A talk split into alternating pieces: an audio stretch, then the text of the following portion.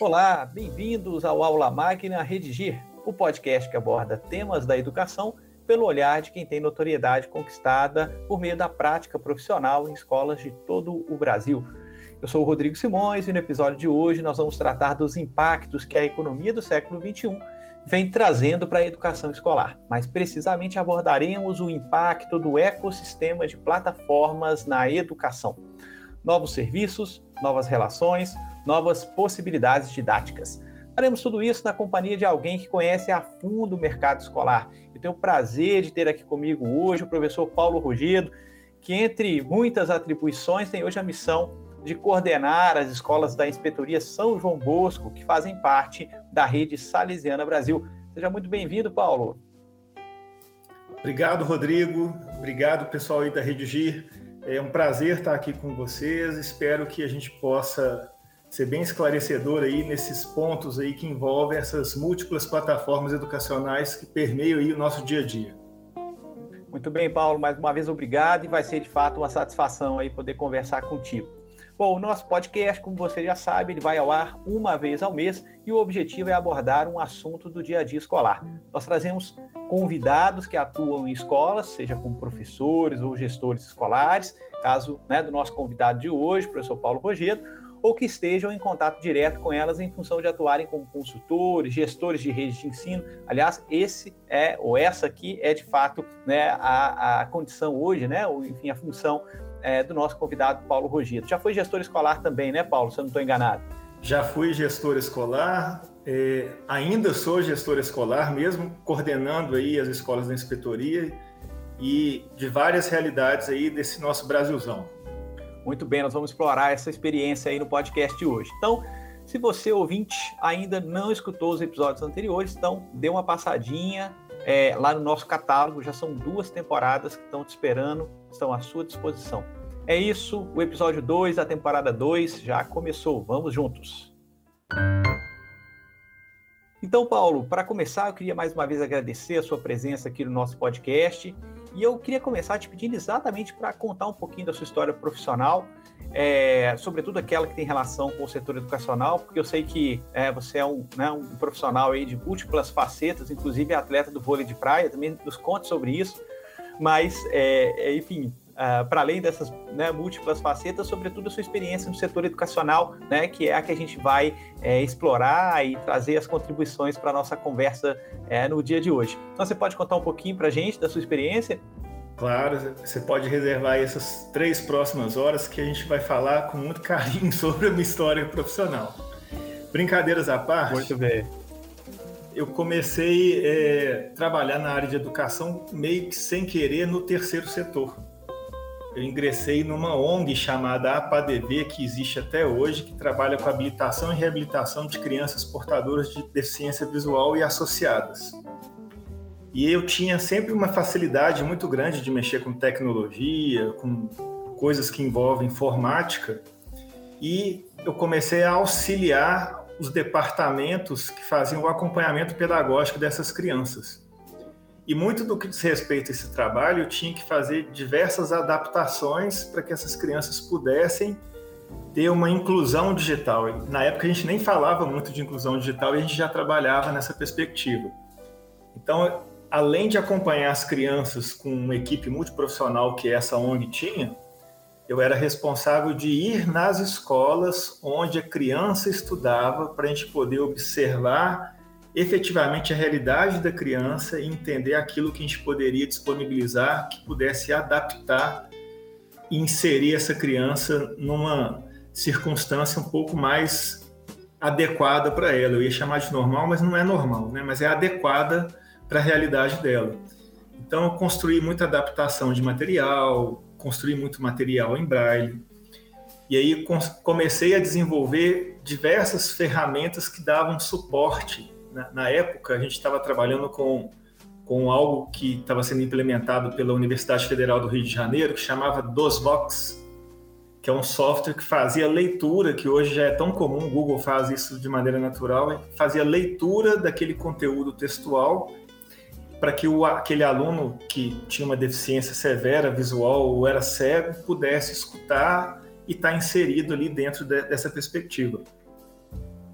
É, evoluindo daí, eu também era funcionário público na época, eu trabalhava nessa ONG, trabalhava na Secretaria de Estado da Saúde, trabalhando com a coordenação das campanhas eletivas de catarata, retinopatia diabética, glaucoma e desenvolvendo centros de referência em oftalmologia do Estado de Minas Gerais. Na época, eu comecei a ingressar no curso de Relações Públicas e aí eu senti muito desejo de começar a atuar na área. E estando no Estado estando na ONG, apesar de ter desenvolvido muita coisa interessante a título de parceria e melhorado essas perspectivas pedagógicas de acompanhamento da ONG com as crianças que estavam lá, eu comecei a buscar no mercado alguma coisa que pudesse fazer enquanto profissional de relações públicas, mesmo acadêmico. E aí eu caí dentro de escola, caí dentro de um sistema de ensino é, que era bem conhecido aqui em Belo Horizonte e no estado de Minas Gerais, que é o sistema de ensino Promove, que hoje não existe mais, existe colégio, existe faculdade, mas o sistema de ensino não existe mais. E era um sistema de ensino bem enxuto. Então eu tive a oportunidade ímpar de trabalhar em todos os processos que envolvem um sistema de ensino, que envolve gestão de escolas próprias, que envolve gestão de parcerias e dali eu fui crescendo, trabalhei em diversas multinacionais, nas maiores empresas educacionais do Brasil eu já atuei. E hoje eu estou muito feliz colhendo diversas experiências que eu tive a oportunidade de passar nesse Brasil inteiro e fora do Brasil também, porque eu cheguei a atender escolas no Canadá e cheguei a atender escolas no Japão. Eu tive, estou tendo a oportunidade de aplicar isso de maneira mais efetiva, né? Porque quando você está em sistemas de ensino, você tem como sugerir, sugestionar algo que você entende que vai viabilizar ou melhorar a rotina e o dia a dia da escola. Hoje, na condição que eu me encontro, a gente consegue aplicar, planejar, inserir, organizar e fazer isso de fato virar realidade. E hoje, graças a Deus, a gente tem colhido bons frutos com o trabalho de alguns anos aí de caminhada. Espero ter resumido brevemente aí a, a minha situação profissional, viu, Rodrigo? Muito bem, faltou falar aí do atleta de vôlei de praia aqui em Belo Horizonte, mas isso depois você conta pra gente, tá? Ah, rapaz, é verdade. É, é, antes de ser depois, eu acho que é bom pontuar isso, porque eu comecei com vôlei, o vôlei entrou na minha vida quando eu tinha 12 anos de idade. Foi quando, eventualmente, eu também tive a minha primeira bomba na escola. Eu estava no sétimo ano, numa escola em Contagem, eu matava aula todos os dias para poder treinar. Eu treinava de manhã e treinava à tarde. Eu era do time mirim e do time infantil. E aí, isso aí foi crescendo, as circunstâncias da vida não deixaram eu, eu, eu ter continuidade no vôlei, porque eu cheguei a ser federado, cheguei a pegar até a seleção mineira de categoria de base mas algumas circunstâncias da vida não, não permitiram que eu pudesse ingressar, porque provavelmente eu ia ser, no máximo, um líbero ou então um levantador, né? Porque a altura, não, não a estatura, ela não ajudava, apesar de, de ter uma, um bom, uma boa impulsão. E a gente vai ficando um pouco mais velho, Rodrigo, a gente vai ter tendo que buscar outras alternativas, né? Porque o corpo da gente ele fica aquele corpo creme cracker. Tudo que você faz começa a estalar e dá craque. E aí o vôlei de praia ele surgiu nesse sentido e é uma prática que eu tenho até hoje. Jogo por um clube aqui de Belo Horizonte disputo alguns torneios aí Brasil afora. Muito bem, Paulo, é isso aí. É, eu também tenho aqui os meus cuidados com a, com a saúde, com os esportes, né? Tento praticar um pouco de natação, um pouco de ciclismo, mas estou longe aí de, né, do, do, profissionalismo que você demonstra no, no, no, vôlei. Mas é muito bacana, eu acho muito legal é, a pessoa que consegue né, levar um hobby né, de modo mais intenso, assim, muito legal. Agora, acho mais legal ainda a descrição dessa sua, dessa sua apresentação, né? É, que você traz para esse podcast, nessa apresentação, Paulo, exatamente o tipo de experiência que a gente quer buscar aqui, que é a experiência com a gestão escolar, né? Esse é um podcast sobretudo voltado para o gestor escolar, né? Para o diretor, para o coordenador, para as pessoas que ocupam ali funções, as mais variadas funções dentro da gestão escolar. E você traz isso né, nessa, sua, nessa sua apresentação. E eu comecei é, te pedindo para falar um pouquinho da sua experiência. Aliás, quem acompanha nosso podcast sabe que eu não costumo começar por aí, mas é, comecei, eu fiz isso hoje, porque eu sabia que a sua experiência, a descrição da sua experiência profissional, me permitiria falar de duas eras. Uma era antes das plataformas educacionais e uma era depois das plataformas educacionais, né? Você é, é, certamente conviveu com esse, com esse período de transição, se é que a gente já, já saiu dessa transição. Então, eu quis começar por essa experiência exatamente para que a gente pudesse, é, logo em seguida, né, a, começar a abordar a temática de hoje pensando qual, qual é a diferença, né? Como é que essas plataformas impactaram o cotidiano escolar, né?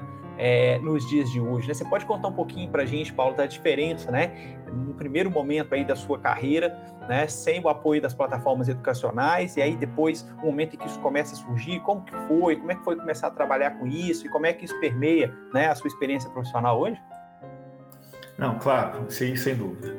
Rodrigo, o que eu posso te dizer é que a gente está ainda numa transição. Eu não consigo perceber que a gente está totalmente adequado às plataformas e eu acho que a pandemia ela veio demonstrar um pouco disso, porque muitas escolas tiveram muitas dificuldades mesmo de sair da, da perspectiva presencial e ir para a perspectiva remota.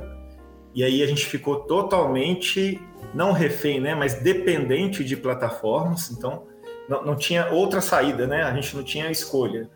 Teve a pandemia, ou você migrava para a plataforma A ou B, ou você fechava o seu negócio. E isso aconteceu para alguns, principalmente aqueles que tinham segmento de educação infantil como carro-chefe. Agora, é, alguns anos atrás, e vou me arriscar a falar há mais de 20 anos atrás, é, os sistemas de ensino que começaram a chegar para interior, porque eles trabalhavam muito em capital, né? Mas muito numa, numa perspectiva presencial também, mas no que diz respeito à, à migração que era natural do interior para a capital, onde eu tinha várias unidades e às vezes segmentadas, principalmente no ensino médio, com uma perspectiva de investimento para que aquele aluno pudesse passar numa universidade federal. A gente não tinha ainda nem aquela perspectiva tão forte como tem hoje do Enem.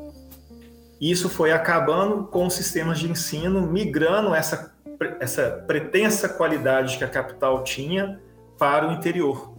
Só que o que acontecia? A gente tinha muita, muitas pessoas, e ainda temos muitas pessoas, que investiam na educação, principalmente no interior, mas mais numa perspectiva de status de ser o dono de uma determinada escola.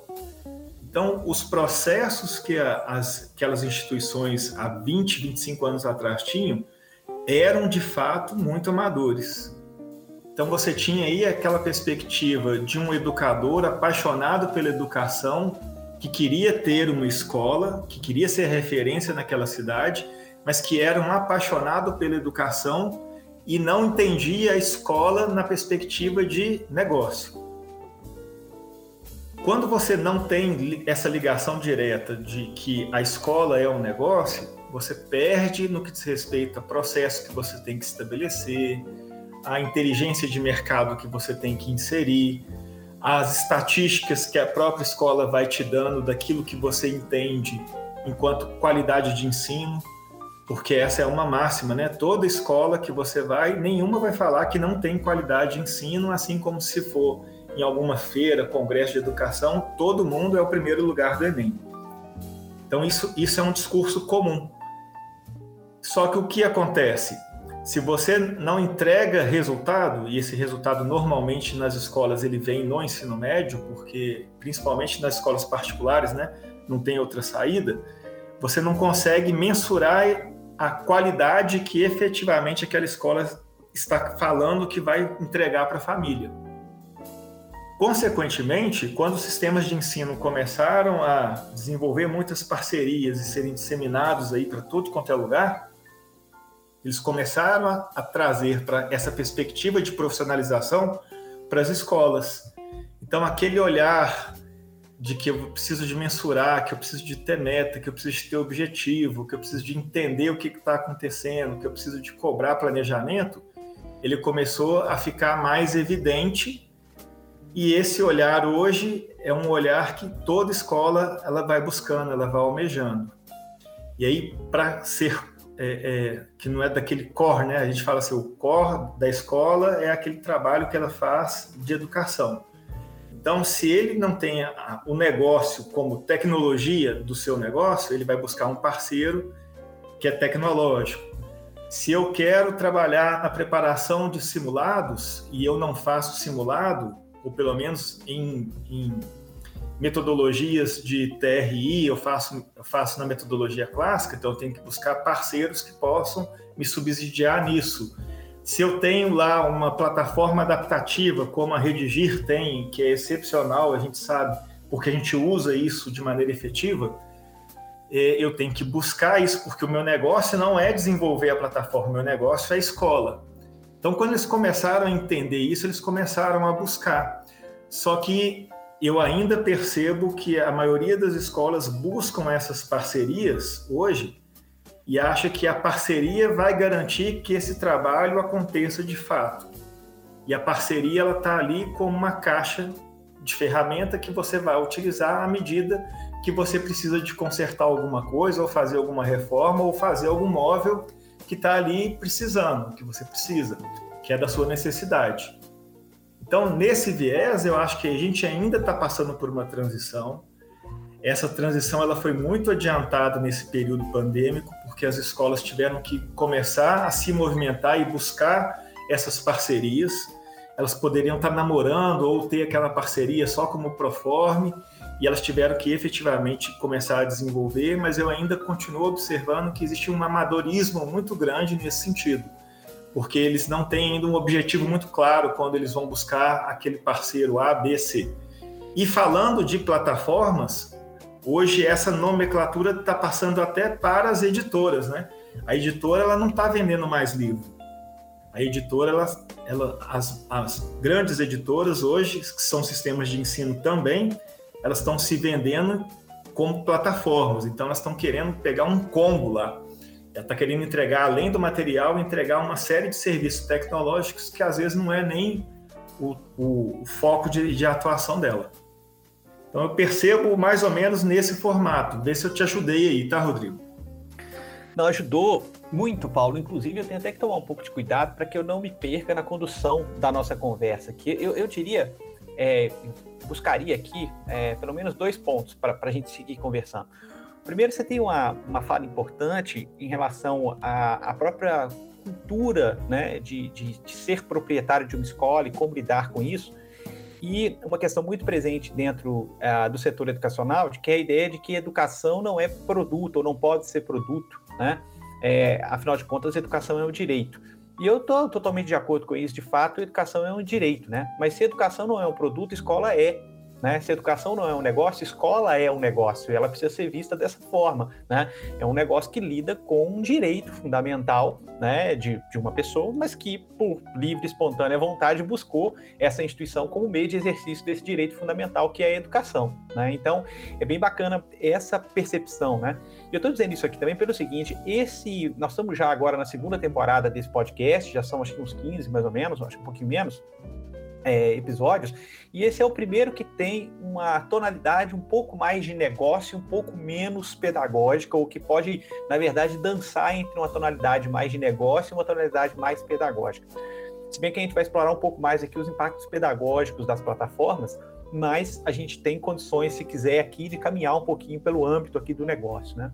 Então eu vou aproveitar, e o segundo ponto que eu queria tirar dessa sua fala é exatamente o que, nós estamos chamando aqui de plataforma, né? Talvez esse seja um conceito é, que é, ele é bastante aberto e talvez ele necessite aqui na nossa conversa de uma, uma definição. E aí eu vou tentar buscar algumas coisas da sua, da sua fala, tá? Eu acho que o primeiro ponto que a gente consegue extrair da sua fala e que é bastante comum quando a gente pensa em negócios em plataforma é o elemento da conexão, tá? Tecnologia e conexão, ou tecnologia promovida, ou conexão promovida a partir da tecnologia. Né? Um negócio no modelo de plataforma, Uber, né? Airbnb, tantos outros que a gente conhece e utiliza no nosso dia a dia, o iFood, por aí vai. Mas também negócios dentro da área educacional, com a própria plataforma Redigir. Em última instância, a gente consegue fazer conexões, né? A conexão entre né, os professores, corretores de redação e as escolas, embora o serviço da Redigir não fique só nisso, né? Pelo contrário, a conexão entre, por exemplo, produtores de conteúdo e as próprias escolas, que a gente percebe, por exemplo, dentro da produção de conteúdo da Redigir, tanto conteúdos didáticos, quanto esse tipo de conteúdo aqui, a própria conexão entre escolas, que indiretamente, por exemplo, na Redigir a gente consegue fazer na medida que a nossa assessoria troca muita experiência entre as diversas unidades escolares Brasil afora. Então, conexão acho que é um elemento fundamental é, dentro desse, desse, eu não gosto desse termo, mas enfim, vamos lá, desse ecossistema, né? Que, que, que, se constituiu aí de serviços né, em plataforma e que no campo educacional tem as suas plataformas aí. Bom, essa conexão ela se dá a partir da prestação de um serviço, né? E é legal porque é, isso vem normalmente, esse modelo de plataforma, ele vem criando, pegando mais um termo aqui da moda, disrup, disrupções, né?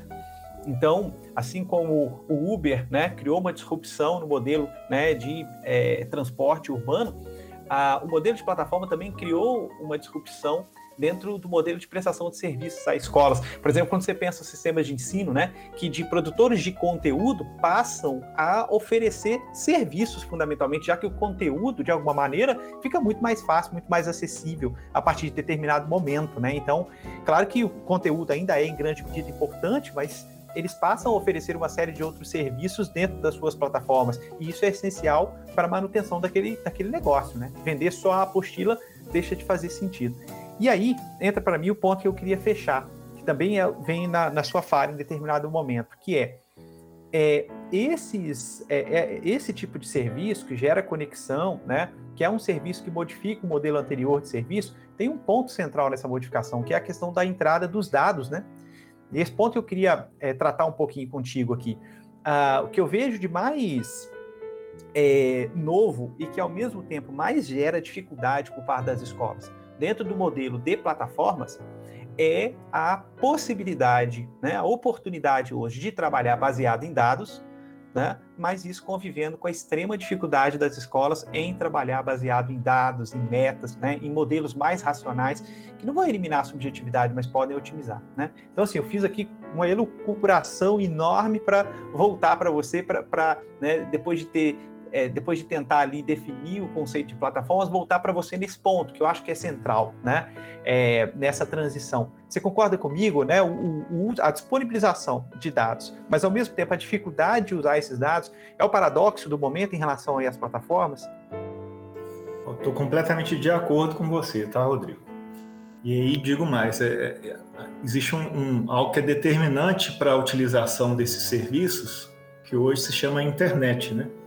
E que vai ter uma reviravolta muito grande, ou a gente espera que sim, com essa implantação do 5G. Vamos aguardar aí para entender se a nossa infraestrutura, né, quando eu falo da, da infraestrutura, é do Brasil mesmo, se ela vai de fato absorver isso de maneira que a gente possa efetivamente dar um salto, porque até hoje é, esse salto ainda não, não ocorreu.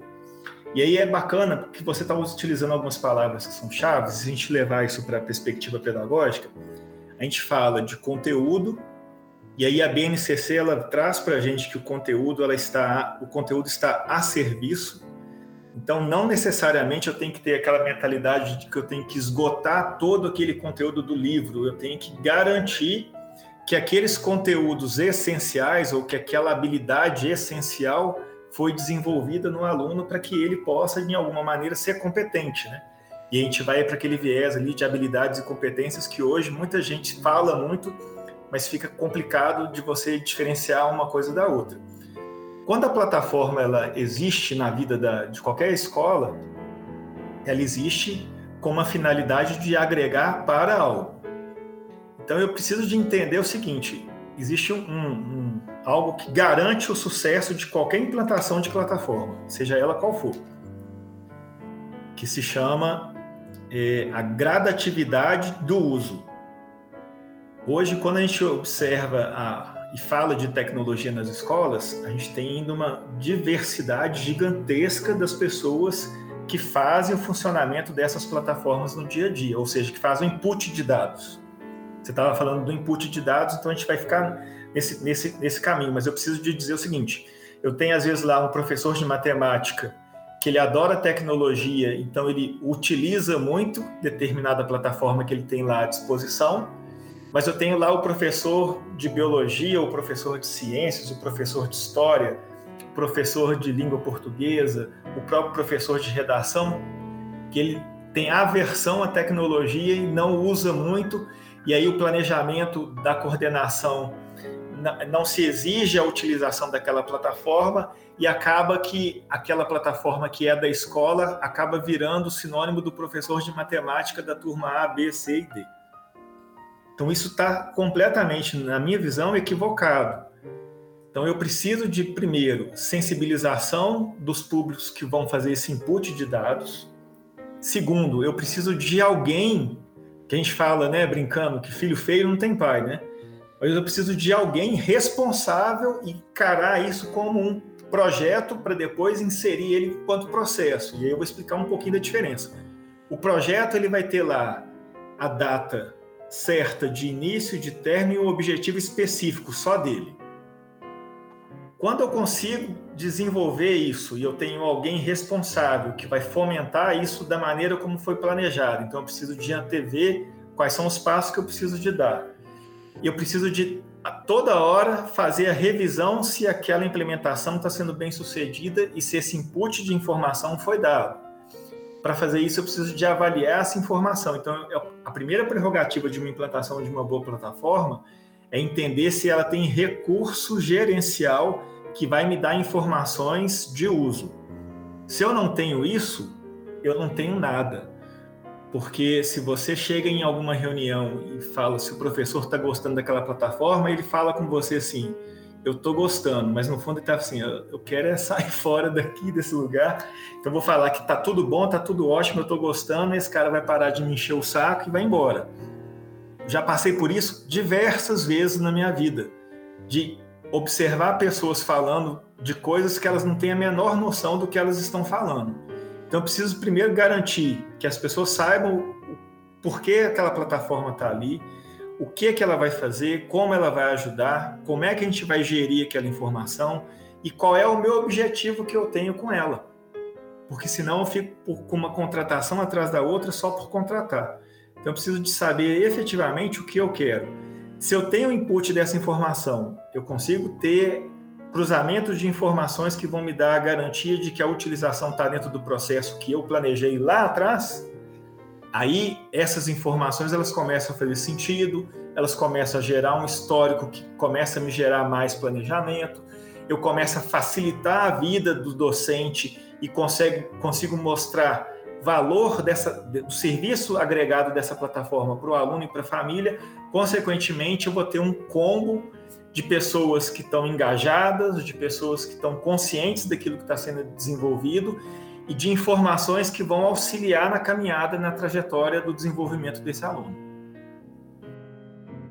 E isso é legal porque tá, é, tem tudo a ver com uso de dados, né? com mentalidade e uso de dados em determinados nichos. Eu vou, vou explicar o que eu estou dizendo.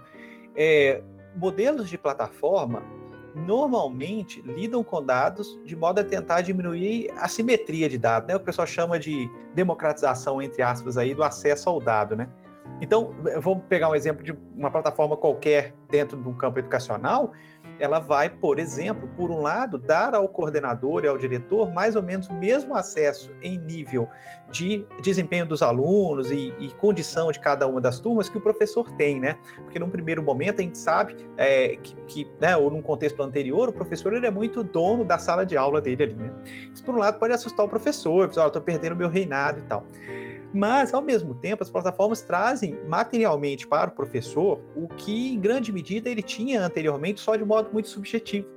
E se as pessoas dentro da escola compreenderem né, que esse acesso, entre aspas, democratizado, né, simétrico aí de informação por parte dos vários agentes do processo, podem potencializar o trabalho em equipe, né, o trabalho institucional. Acabar com essa história de que a escola é o professor que dá aula de literatura, o professor que dá aula de redação, o professor que dá aula de matemática, e entender que a escola é uma instituição que tem objetivo final lá, né, que inclusive está é, regulamentado na legislação escolar. Né?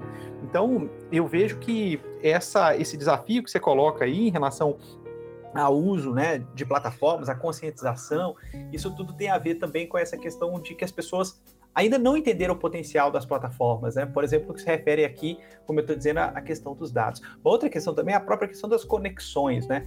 Porque a gente ainda está muito no início do potencial de conexões que o regime de plataformas pode, pode trazer, né? Você pensar que a gente tem na rede GIR hoje, né, escolas desde lá do Rio Grande do Sul até o norte do país, né? Imagina o que a gente tem como potencial de conexão, de, agregar, né, de agregar ali entre essas instituições que a gente pode explorar no futuro, né? Então, a, a conexão né, e o serviço baseado em dados são potenciais assim das plataformas, mas eu acho que as pessoas ainda entendem plataformas como um serviço, um serviço específico que vem aqui e oferece tal coisa e que muitas vezes o, o professor está correndo, como você disse, né? É verdade, Rodrigo. E só complementando, tem uma frase que eu gosto muito de utilizar que é de um engenheiro chamado William Edward Deming. Ele fala que sem dados você é apenas uma pessoa qualquer com uma opinião. E o que a gente está querendo com a implementação dessas ferramentas é parar com o achismo. Eu acho que. E às vezes você acha baseado em quê? Não, eu acho. Às vezes é baseado na sua experiência. Ok, beleza. Mas você acha baseado em quê? Que evidência que você tem? O que, que você, o que está acontecendo que te indica esse caminho, ou essa ação, ou esse desenvolvimento que você está pretendendo desenvolver ou fazer? Então a gente, precisa de, de, entender que não tem mais espaço para. Eu acho que. Eu, eu não tenho que achar mais. Eu tenho que ter uma informação que vai me basear a tomada de decisão para ser mais assertivo. Tem toda a razão. Toda vez que a pessoa vem me dizer que acha alguma coisa nos últimos tempos, eu já mentalmente respondo para ela assim: não devia achar. né? Realmente, essa coisa, essa era do eu acho que nós estamos hoje é terrível é, que nos trouxe essa situação aí, mas nós não vamos enveredar por isso aqui, né? Agora, eu queria aproveitar, Paulo, porque tem um outro lado dessa moeda aí. Porque você pode também não compreender o potencial né, do, das plataformas, é, vamos centrar aqui na educação, mas ser um entusiasta delas. Né? E aí, encher a sua escola de plataformas, sem que haja uma, né, uma crítica, um projeto em cima disso. O pessoal tem chamado de educação de prateleira, né? Então, como é que é isso? Como é que é essa coisa da educação de prateleira? Como é que evita isso? Conta um pouquinho, pode ser? Claro. É, é, acho que a, a, a, primeira situação que tem que ocorrer é você entender dos seus pontos fracos e dos seus pontos fortes, enquanto instituição, evidentemente. Quando você entende do seu ponto forte, você vai buscar ações informações, parcerias, desenvolvimentos daquilo que vai agregar aquilo que você já é bom. A gente tem que fazer isso e levar para a nossa vida. Quando você vai identificando de verdade aquilo que você não é bom, aquilo que você é fraco e aquilo que você olha para sua concorrência que hoje é tão ampla, você entende que tem que mudar, você tem que mudar de fato. E para acontecer isso, o caminho não é a contratação de algumas plataformas eu, eu percebo que isso auxilia, mas se você não mudar internamente e a mudança interna da escola acontece no projeto político-pedagógico, não adianta você querer fazer de conta que você vai ser porque você não vai ser. Então você de fato tem que entender aquilo que você é, entender aquilo que você quer ser construir um projeto ou readequar o projeto àquilo que você entende que tem que ser, e aí sim você fica mais à vontade para buscar parcerias que vão te agregar naquele caminho que você está traçando ali. Porque senão a gente vai cair de novo no, no que diz o gato do Alice no País das Maravilhas, né? Que ele pergunta para Alice qual caminho que você quer ir. Ela fala, não sabe? Ele fala, pega qualquer um. E aí, essa educação de prateleira, ela vem muito nisso, né? Porque é, os consultores educacionais que fazem esse tipo de venda são muito bem preparados e eles, normalmente, eles percebem algumas dores das escolas e eles começam a induzir os gestores que estão ali, aqueles que podem ser induzidos nesse sentido, né? E aí a gente fala na perspectiva da profissionalização, por isso que é importante. Os consultores educacionais chegam nas escolas agora tendo mais informação da escola do que o próprio diretor. E aí o cara ganha a confiança do diretor e ele fala: olha, você tem que seguir esse caminho. E o meu material com as minhas plataformas vão te dar exatamente isso. E aí não tem quem não queira, né? Se você entende que está perdendo aluno, ou se você entende que pode ganhar mais aluno, ou se você entende que pode ter mais qualidade, os consultores eles vão te guiar nessa trilha. Quando você está convicto daquilo que você é, isso está produzido, registrado dentro de um projeto político-pedagógico, isso está lá dentro do seu regimento, a conversa ela muda um pouco de figura e aí você não vai aceitar qualquer discurso, você não vai aceitar qualquer informação, você vai conseguir desenvolver algum, alguma fala que vai colocar esse consultor pedagógico em xeque, ou que ele não vai ter saída, não vai ter resposta, e aí você vai entender exatamente aquilo que efetivamente vai agregar valor para sua escola ou não. Então, quando a gente fala de uma diversidade de bandeiras que hoje a escola pode ter, que oferece o mesmo tipo de serviço, eu tenho que entender para qual é o caminho que eu quero ir, qual é a identidade que eu quero ter, porque tem algumas parcerias que assumem a identidade da própria escola, né? E a gente entende que não é por aí. Eu vou, eh, se você me permitir, eu vou dar um exemplo daquilo que nós estamos fazendo hoje dentro do trabalho na Inspetoria São João Bosco. Posso? Claro, fica à vontade. Pois é. Nós tínhamos uma série de sistemas de ensino, editoras, até a própria editora que nos atende, nos dando de bandeja projetos para o novo ensino médio. E a gente entendendo e lendo, né? Porque a gente tem que ler bastante o que está na legislação, o que está na BNCC, o que está na proposta do novo ensino médio, dos itinerários formativos.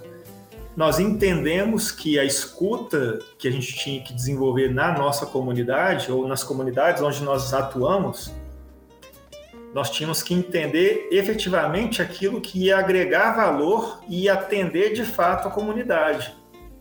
Eu não, eu não queria entregar algo pronto e falando assim, gente, vocês têm que consumir isso. A gente fez o caminho inverso. A gente escutando aquilo que a gente tinha que ofertar, começou a conduzir processos e a implementar processos de itinerário do novo ensino médio de acordo com um atendimento que a gente percebeu que era viável para a comunidade. E graças a Deus a gente está sendo bem sucedido nisso. Mas isso é fruto de várias caminhadas, de bater cabeça aqui, bater cabeça ali, porque isso tudo é muito novo. Então, se a escola entende o que ela é, o que ela quer ser, como que ela quer chegar lá, fica mais fácil dela selecionar aquilo que efetivamente vai fazer diferença para ela e que faz sentido dentro da proposta dela e não ficar é, encantado com essa demonstração que está ali na prateleira, né? Que eu tenho lá na primeira prateleira aquilo que é o melhor do mercado, na segunda prateleira aquilo que vai me atender mais ou menos ali aqui. E aí eu tenho que entender de novo, a escola enquanto negócio. Eu quero a escola enquanto negócio é só por uma questão financeira? Então, eu tenho que ter outras ações. Eu quero uma escola que, que como negócio, me dê, é, é, me dê é, o financeiro, porque financeiro é importante, a escola é um negócio, mas a prioridade é a qualidade na educação, então eu tenho outro caminho para traçar. Então, tudo vem ao encontro daquilo que eu entendo que é a minha identidade, ou que tem que ser a minha identidade. Se não for assim, é tudo superficial, né? Superficialidade. Então eu pego um sistema A que vai me dar A, B, C com promessa de X, Y, Z, não deu certo, eu troco a bandeira, daqui dois em dois anos, aí eu troco a bandeira, eu troco a bandeira, e aí o pai ele já não consegue entender aquilo que está acontecendo e a gente tem hoje um problema, né? De fato, nós passamos por esse problema que eu vou pontuar agora para vocês. De ter múltiplas plataformas e não ter uma área onde eu possa unificar essas plataformas todas num único, por exemplo, login e senha para dar para esse aluno. Então, às vezes, se eu tenho lá cinco plataformas, eu tenho cinco logins, cinco senhas, e às vezes as famílias ficam perdidas, a escola fica perdida, o aluno fica perdido. Então a gente não pode deixar isso acontecer. Mas isso é algo que é, é, acho que está dentro de, de, uma agenda de praticamente todas as empresas para que elas possam trabalhar integradas umas às outras, justamente para poder gerar esse, essa perspectiva de unicidade no acesso e facilitar todo o trabalho que a escola tem e que é muito difícil de administrar de fato. Ô Paulo, agora sobre esse último ponto, é, é, claro que realmente estamos todos trabalhando no sentido de tentar a integração, né? Integração não só single sign-on, mas integração é, máximo de integração possível entre os serviços escolares e tal. Mas uma coisa que eu reflito já há bastante tempo é o seguinte: essa questão da, da multiplicidade dos polos de acesso, né? ou seja, das, das, dos aplicativos ou dos sistemas que o aluno e o professor têm que acessar, essa não é uma questão da realidade é, de todo, todos nós, na verdade, assim, né? Você pega o seu celular, quantos aplicativos você tem no seu celular, né? Muitos deles com acessos e, e, e senhas de, de, fato distintas ali para acessar. Será que isso é um problema só da escola mesmo? Ou, ou, isso não é, na verdade, uma característica da vida atual e que, de alguma maneira, no primeiro momento agora a gente vai conseguir talvez atenuar, mas não resolver efetivamente? E eu fico me perguntando se isso tem tanto impacto assim. Mas enfim, você está lá no dia a dia da escola, né? De fato, a coisa de ter multiplicidade de polos de acesso ou pontos de acesso a serviços é um fator complicador, especificamente em escolas. É, hoje, hoje é, mas eu estou também de acordo com o que você está falando, porque isso é do dia a dia, né? Você tem acessos múltiplos no seu celular, você tem vários apps, você tem lá, pelo menos normalmente as pessoas têm lá de três a quatro contas bancárias, então você tem lá senhas diferentes, contas distintas, e a gente tem que aprender a lidar com essa, com essa gama de informação. Acontece que, se eu estou entregando determinado serviço e hoje eu tenho uma resistência por parte da família, por parte da aluno, e eu estou visualizando que essa confusão está impactando o meu negócio, eu tenho que entender que eu tenho que facilitar a vida dessas pessoas. Então eu tenho que trabalhar na minha visão, e com essa sua fala que para mim é totalmente pertinente, eu tenho que trabalhar em, duas linhas. Numa linha em que eu vou desenvolvendo uma cultura nova e numa outra linha em que eu vou facilitar o acesso dessas pessoas enquanto eu vou desenvolvendo essa cultura nova. Acontece que muita coisa aconteceu de maneira obrigatória, né? Vamos voltar ali, 2020, 2019, a pandemia chegou, aliás, 2020 a pandemia chegou, em março desse ano, março de 2020, e aí obrigou que as escolas fizessem tudo de pronto, né? E a gente não estava preparado. 2021 a coisa afrouxou um pouco, a gente teve um pouco do híbrido acontecendo. Mesmo assim, a gente teve ainda e aí dificultou um pouco mais, né? Porque a gente tinha um pouco do presencial, o presencial às vezes virava remoto de novo. O remoto, quando estava começando a ficar engatado, voltava para o presencial e eu tinha que fazer uma nova adaptação, porque nós tivemos que desenvolver, querendo ou não, salas de estúdio.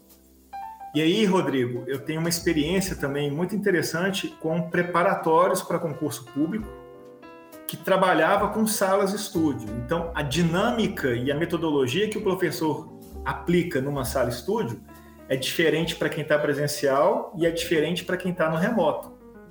Então, um dos dois, em algum momento, sai prejudicado. Você não pode desenvolver um planejamento de aula pensando que esse, essa sua aula vai atingir as duas e, e, e o seu objetivo vai ser bem sucedido, porque não vai. O planejamento para uma aula remoto é uma, o planejamento para uma aula presencial é outra é completamente diferente se você quiser de fato desenvolver essas habilidades essenciais. Então, mesmo com essa realidade que nós temos hoje, com múltiplas ferramentas que a gente tem no nosso, na palma da mão, né, no nosso smartphone, eu preciso ainda de facilitar algumas situações, porque a demanda da escola ela vem nesse sentido. Então, se eu, se eu começo a facilitar, eu tenho menos um problema para administrar. Se eu esqueço isso e vou trabalhando só nesse formato, eu corro um risco muito grande de não fazer o que as escolas têm que fazer agora, na minha visão, de maneira prioritária, que é fidelizar esses alunos, porque os novos alunos eles estão chegando, mas a rotatividade em escola está alta. Haja vista esse número que a gente teve de 2020 para 2021, que 35% dos alunos nas escolas particulares evadiram a escola particular. Então eu tenho que tentar preservar esse meu negócio e ir caminhando numa cultura diferente. Se eu conseguir fazer essas duas coisas, é uma receita que eu entendo que é uma receita de sucesso. Bacana, bacana. É, na verdade, essa questão da, eu, eu, acho que a gente está tá voltando aqui em alguns elementos que eu tentei frisar no início ali, né? Eu volto aqui à questão da conexão, né? Então, a questão da integração é sinônimo aqui de conexão, quando eu dizia ali atrás. Inclusive, para nós que somos é, é, é, fornecedores, digamos assim, de serviços em plataforma, né? Porque é, existe essa dor latente aí, relativamente à questão das portas de entrada, né, para os alunos, as múltiplas portas de entrada. Só que essa, essa é só a ponta do iceberg, porque a gente pode, se a gente pensar na verdade em integração de sistemas, né, e isso vai acontecer naturalmente. Eu acho que é essa é uma economia muito nova, né. Então, é, aos poucos as coisas vão se assentando. É, então, a partir do momento que a gente começar a ver um movimento mais forte de integração entre é, determinados tipos de serviço, né? Porque ninguém vai dar conta de fazer tudo, né? Pensa num sistema de ensino, né? Como que um sistema de ensino ele vai oferecer todos os serviços que uma escola precisa, é, sendo que isso não existe, porque na verdade a necessidade hoje ela é em grande medida formatada não necessariamente só ali pela prática escolar, mas também pela inovação que vem e mostra para a escola a necessidade disso. Eu acho que a RDG é um exemplo, né? Porque a, a gente se propõe a trabalhar não só com a questão da correção do texto, mas com todo o potencial que você tem a partir dali. Então, não tinha como alguém pensar que precisava da redigir antes da redigir, né? É, então, é, na medida em que acho que é impossível que haja um ator né, capaz de fornecer tudo que a escola precisa, considerando né, o precisa dessa forma como eu comentei agora, realmente isso vai nos forçar a, a, estar conectado, né, a estar integrado com outros serviços, de modo a conseguir oferecer é, com ainda mais potencial, porque é dado, né? Então aqui tem questões vinculadas à própria é, legislação, né, regulamentação, LGPD e companhia limitada, o uso dos dados, transicionamento dos dados, gerenciamento. Então, a gente tem realmente um futuro bem interessante para a gente trabalhar em cima desse ponto aí. É, a gente tem uma estrutura hoje muito frágil também. Então, é, é, a gente costuma brincar assim, tecnologia é bom só quando funciona. Então, é, eu, eu, tive a, a, vivência da minha filha com quase dois anos de pandemia e, em alguns momentos, a escola onde ela estuda mandando um comunicado falando que não tinha condição de continuar a aula porque estava sem internet, ou o sistema caiu, ou aconteceu alguma coisa. E aí você tem também reclamação da ponta, né, da, da, família falando que a internet oscilou e a gente sabe que ela oscila mesmo, né? Você tem determinados horários aí que se você não tem link dedicado, então você não tem aquela contratação que você achou que tinha para navegar. Então isso aí fica fragmentado demais e aí a sua navegação fica lenta, a, a sua página vai travar, as suas questões não vão funcionar. E um outro ponto, você tem ainda pessoas que têm equipamentos tecnológicos que não suportam, às vezes, tudo aquilo que a gente tem para poder oferecer, mas aí é uma questão estrutural de cada um. Então eu tenho ainda uma gama gigantesca aí de variáveis externas que eu não consigo controlar que vão impactando o negócio. Por isso que eu falei que o 5G, nesse sentido, se ele for bem sucedido, ele vai poder auxiliar muito. Mas estruturalmente, as famílias, as escolas, elas têm que estar com equipamentos adequados para poder ter o 5G rodando, porque senão não vai adiantar absolutamente nada.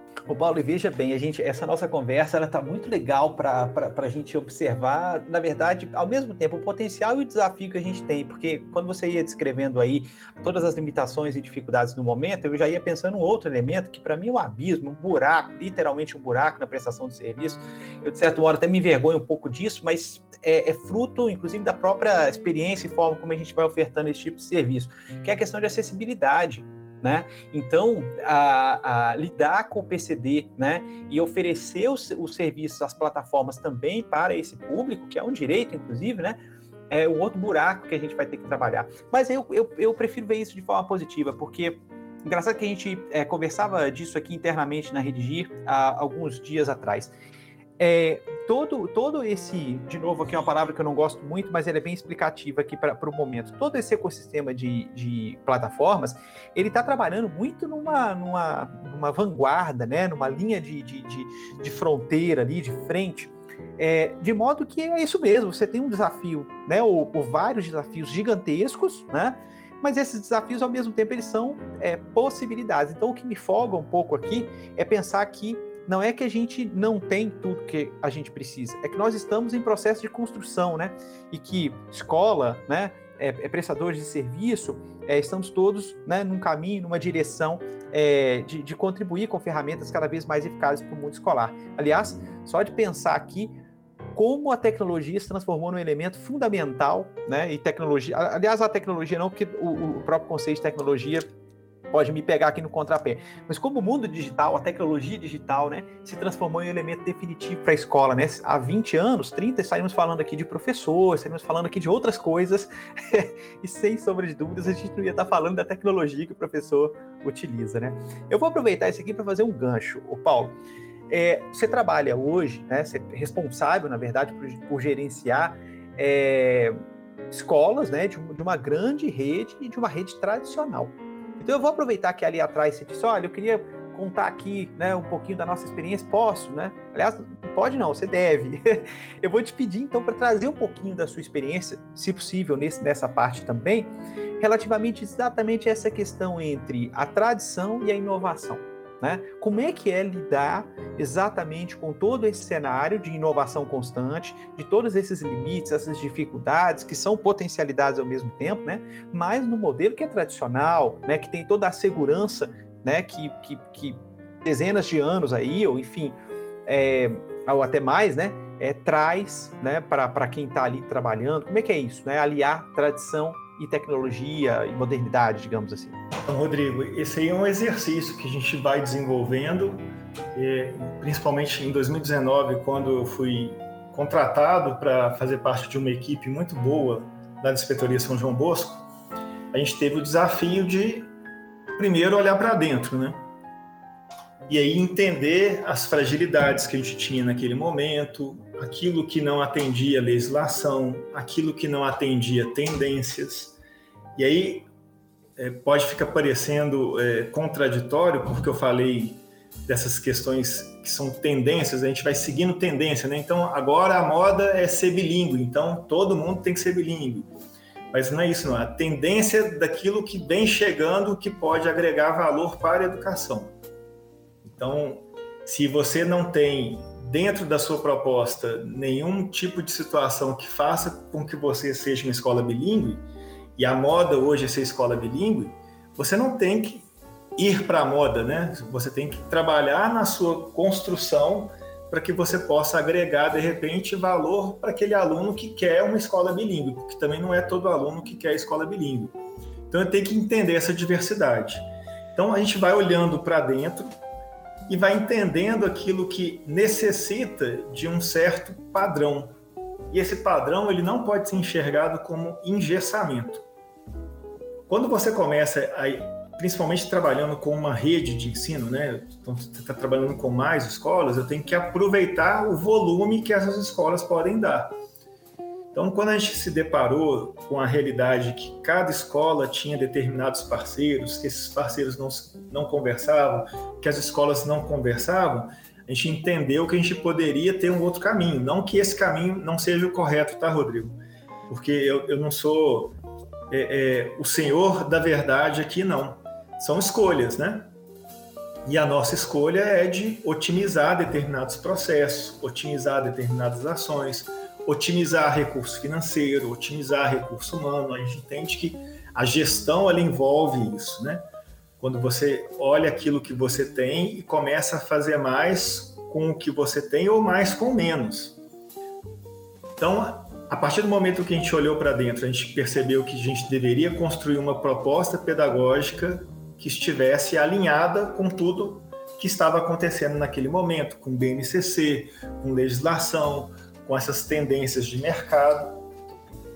Fizemos uma sensibilização muito grande interna com todas as nossas escolas, interna na perspectiva gerencial, com os nossos diretores, com o conselho, com os nossos padres, né, que são os mantenedores das escolas, para chegar num consenso de ter que desenvolver determinadas estruturas e dentro dessas estruturas determinados objetivos. E aí a gente começou a partir daí a olhar um pouco para fora para entender o que existia no mercado que pudesse agregar valor àquilo que nós queríamos. Então, sem querer puxar a sardinha, mas puxando, né? Porque eu conheço a Redigir já há algum tempo. Conheci vocês quando eu estava em São Paulo, no, evento, e fiquei encantado. Você sabe disso. Nós entendíamos que a Redigir ela tinha um caminho bacana de ser construído junto conosco nesse novo projeto, porque a gente percebeu baseado em informações que o mercado trazia de resultados de Enem e das avaliações que eram feitas na perspectiva da redação, que a gente tinha muito campo para melhorar. Então a gente criou uma estrutura e uma estratégia que pudesse aos poucos ser implementada, que pudesse aos poucos ser analisada, que pudesse aos poucos ser fruto de um PDCA bem interessante para muito feedback com o professor, etc., para a gente poder sair de um local onde nós estávamos e ir para outro onde nós desejávamos estar. E isso começou a acontecer porque o que vocês estão ofertando da Redigir enquanto plataforma faz muito sentido e fez muito sentido quando foi bem explicado para corpo docente, para as famílias, para os alunos, e começou a ser desenvolvido numa cultura de uso crescente dentro da proposta do currículo. E aí é algo que eu quero chamar a atenção, Rodrigo. Talvez se nós tivéssemos contratado a plataforma Redigir para um projeto para intensificar a produção textual nas escolas, nós não tivéssemos sido tão exitosos enquanto colocar uma carga horária específica para isso dentro da grade curricular que são coisas distintas. Então eu saí de um projeto e passei para um processo que está dentro da minha grade curricular que eu estou assegurando que tem que ocorrer. Então essa é uma diferença que parece que é simples, mas ela faz total sentido estratégico para quem quer evoluir em alguns processos pensando em produção de texto. E a gente conseguiu visualizar isso e estamos apostando que conseguiremos ainda melhorar esses resultados que a cada ano têm chegado com mais força e com mais intensidade. Então, quando a gente vai ganhando esse olhar, quando a gente vai desenvolvendo esse planejamento com várias mãos, esse planejamento ele não é impositivo. Quando o professor percebe que aquilo ali vai agregar valor ao trabalho dele e não vai substituir o trabalho dele, a gente começa a ganhar uma frente que é muito importante. Então a gente tem que primeiro garantir que esses atores todos que fazem parte desse processo entendam o que que nós estamos fazendo ao colocar a redigir ali. E foi isso que a gente tentou desenvolver e de certa forma fomos exitosos. Evidentemente tivemos alguns equívocos, tivemos correções, você sabe disso. É, nós conseguimos construir uma base muito sólida de informações que geravam para a gente indicadores para que a gente pudesse, mês a mês, acompanhar a escola, orientar a escola dos processos de como deveria ocorrer, sempre de maneira conjunta, nunca de maneira impositiva. E acho que com isso a gente consegue já ter avanços expressivos aí nesse cenário principalmente de produção de texto. Haja visto que, pelo segundo ano consecutivo, nós tivemos diversos alunos com notas acima de 900 pontos no Enem, e é algo que até quatro anos atrás não era da nossa imaginação ter na inspetoria como um todo. A gente tinha isso em uma unidade A ou B, mas em todas as unidades como vem ocorrendo, isso aí era algo inimaginável, que hoje já é real. Eu fico muito feliz quando eu é, vejo esse tipo de, de, feedback, quando eu ouço, na verdade, esse tipo de feedback. É, e fico mais feliz ainda porque eu percebo que ele é bastante frequente. Assim, então, agora, é, puxando a brasa para minha sardinha, né? é, quando a gente vê que realmente a escola entendeu o que você comentou ali atrás, que é né, a plataforma é uma ferramenta. Então, se você toma responsabilidade, né, faz um projeto, monta um projeto e utiliza a ferramenta adequada, a coisa vai dar certo. Eu queria, Paulo, encaminhando para o final da nossa discussão. É, enfim, a gente precisa, uma hora precisa encerrar aqui, né? Embora ah, eu falei continuar. três horas, Rodrigo. tá vendo? Mas olha só, eu queria aproveitar então é, nessa experiência que vocês já estão né, traçando agora mais recentemente né, com a implementação de plataformas e tudo, é, e te pedir alguma dica, né? Se pudesse trazer alguma dica especificamente aqui para o nosso ouvinte, é, pensando que ele é então um gestor escolar, né? Relativamente a, a, esse, a essa transição, né? Então, se você puder de repente trazer alguma contribuição para a gente em relação a isso, vou, vou ficar grato, acho que os nossos ouvintes também. Rodrigo, vou fazer além disso, tá? É, vou mandar para vocês aí para que você possa de repente estabelecer algum processo aí dentro da Redigir para sorteio ou doação, cinco livros é, da educação semeadora, que chama o livro, são contribuições de educadores que sonham, semeiam e colhem, da editora Conhecimento. Eu tenho um, um, um capítulo nesse livro também que fala justamente dessa questão de gestão por indicadores. E aí, dentro dessa perspectiva, a gente traz muita ferramenta, né, muito instrumento dentro desse livro que vai auxiliar os gestores, professores nessa caminhada aí de começar a desenvolver um olhar específico com dados, né? Que esses dados possam se transformar em indicadores, que esses indicadores de fato se, se formem em métricas para conquistar as metas que têm que ser estabelecidas e têm que ficar claras para todo mundo. Então, se eu pudesse é, é, colocar isso como, como uma dica, primeira situação que eu preciso de olhar é eu preciso disso, isso faz parte da minha realidade, está dentro da minha proposta do projeto político pedagógico, isso, isso vai agregar valor para aquilo que eu sou, não vai me depreciar, não vai me substituir. Se esse é o primeiro ponto, então eu acho que você deve analisar a plataforma A, B ou C. Analisou a plataforma A ou B ou C?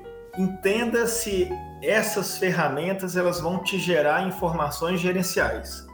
Então, se eu não tiver informações de log dentro da, da, da, perspectiva da Lei Geral de Proteção de Dados, mas se eu não tenho informação de log, se eu não tenho informação do uso, se eu não tenho quantitativos de utilização, se eu não tenho dados estatísticos sobre isso, eu sugiro que você faça opção por aquela plataforma que te dê essa informação. Ah, mas ela é mais cara mas ela, ela, ela vai te dar instrumentos que vão te garantir que você está fazendo a escolha correta para o objetivo que você quis olhando para dentro. Porque senão vai ser só mais uma ferramenta legal que você acha que vai dar certo. E a gente quer sair desses achismos. Para sair do achismo, eu preciso de ter input de informação. Pegue essas informações e comece a a criar implementar junto com a sua equipe metas e indicadores. Por quê? Porque mês a mês ou bimestralmente você tem que analisar essa informação e tem que entender se ela está indo ao encontro daquilo que você quer e não de encontro do que você planejou, que é totalmente diferente. Se ela está indo ao encontro do planejado, você está no caminho certo. Você tem como intensificar, você tem como entender que aquilo está bom, você tem como fazer algum tipo de intervenção. Se ele está longe daquele indicador que você planejou, então você tem condição de replanejar, de sensibilizar de forma diferente o seu público, ou até de rever, de certa forma, aquela, aquela plataforma que foi escolhida. Mas o que a gente tem que entender de fato é que nenhuma plataforma do planeta vai fazer o seu trabalho de gestão. Então você que tem que sentar, você que tem que planejar tempo de utilizar essas informações, porque é comum escutar isso de gestores, tá?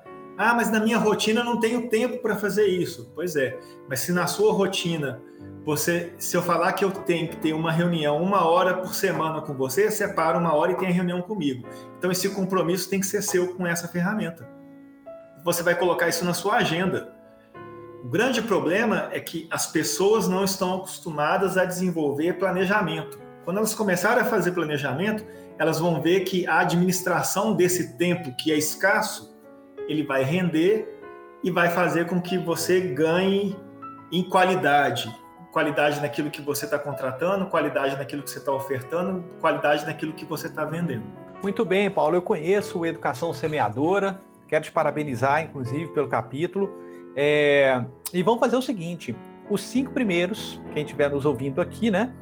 É, os cinco primeiros que escreverem para mim no rodrigo@plataformaredi.com.br. rodrigo@plataformaredi.com.br. Escrevam para mim, tá? É, solicitando o livro, mandando para mim seu endereço. É, os cinco primeiros vão receber então o livro que o Paulo está trazendo para a gente aqui, o livro que o professor Paulo está trazendo para a gente. Bacana, excelente surpresa. E olha, a conversa está tão fluida aqui hoje que a gente tem o quadro Dicas da Redigir, mas a gente já entrou no Dicas da Redigir sem que eu pudesse fazer uma quebra aqui para a gente gerar a nossa vinheta. Então vamos lá. Também era só, é, isso é só protocolo, não tem problema nenhum a gente abrir mão do dica do podcast, dicas do podcast enquanto um quadro específico do podcast. Então, Paulo já trouxe para a gente aí uma, né, uma, foi mais do que uma dica, foi praticamente uma consultoria.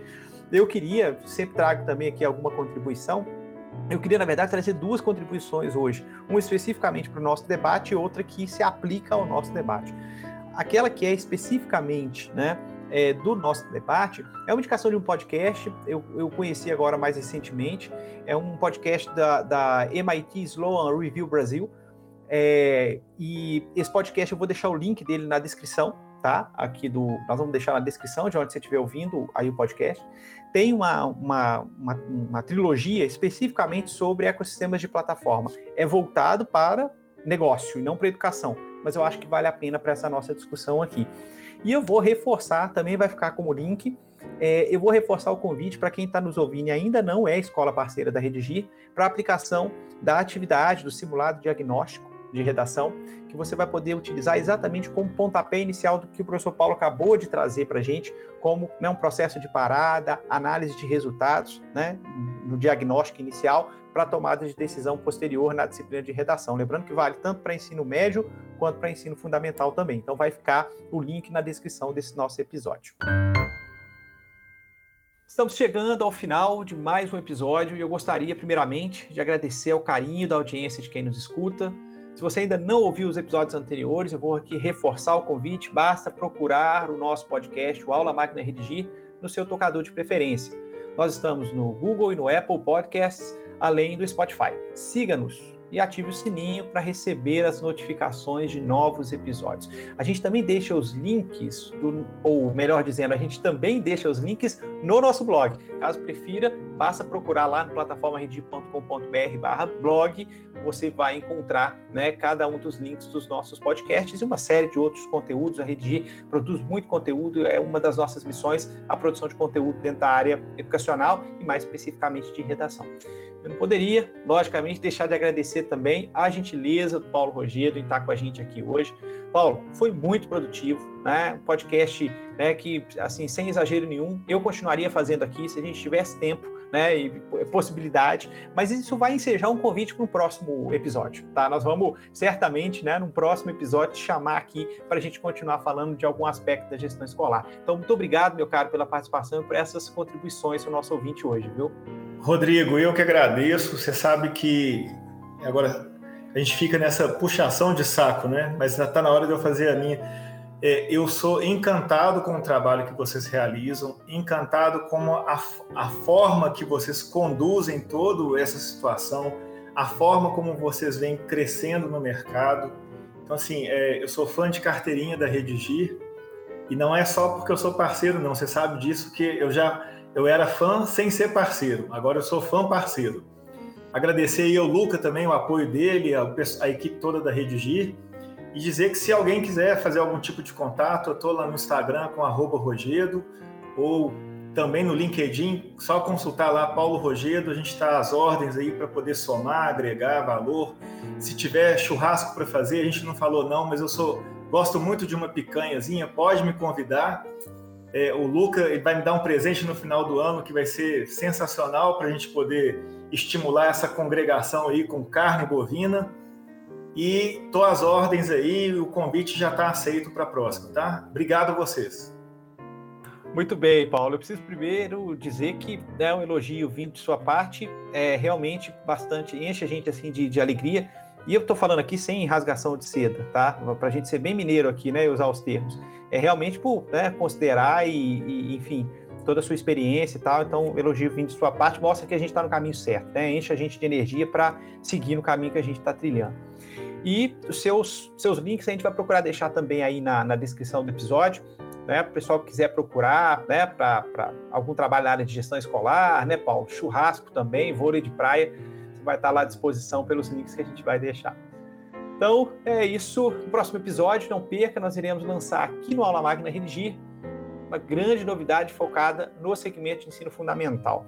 Vale dizer que a Redigir começou agora em 2022 a atender também o ensino fundamental anos iniciais, a partir do quarto ano. Tá? E a gente vai lançar aqui no próximo episódio né, uma, uma, uma, novidade, uma ação especificamente aí para esse segmento do ensino fundamental. Então fique atento aí às notificações, eu espero você. Tchau, tchau.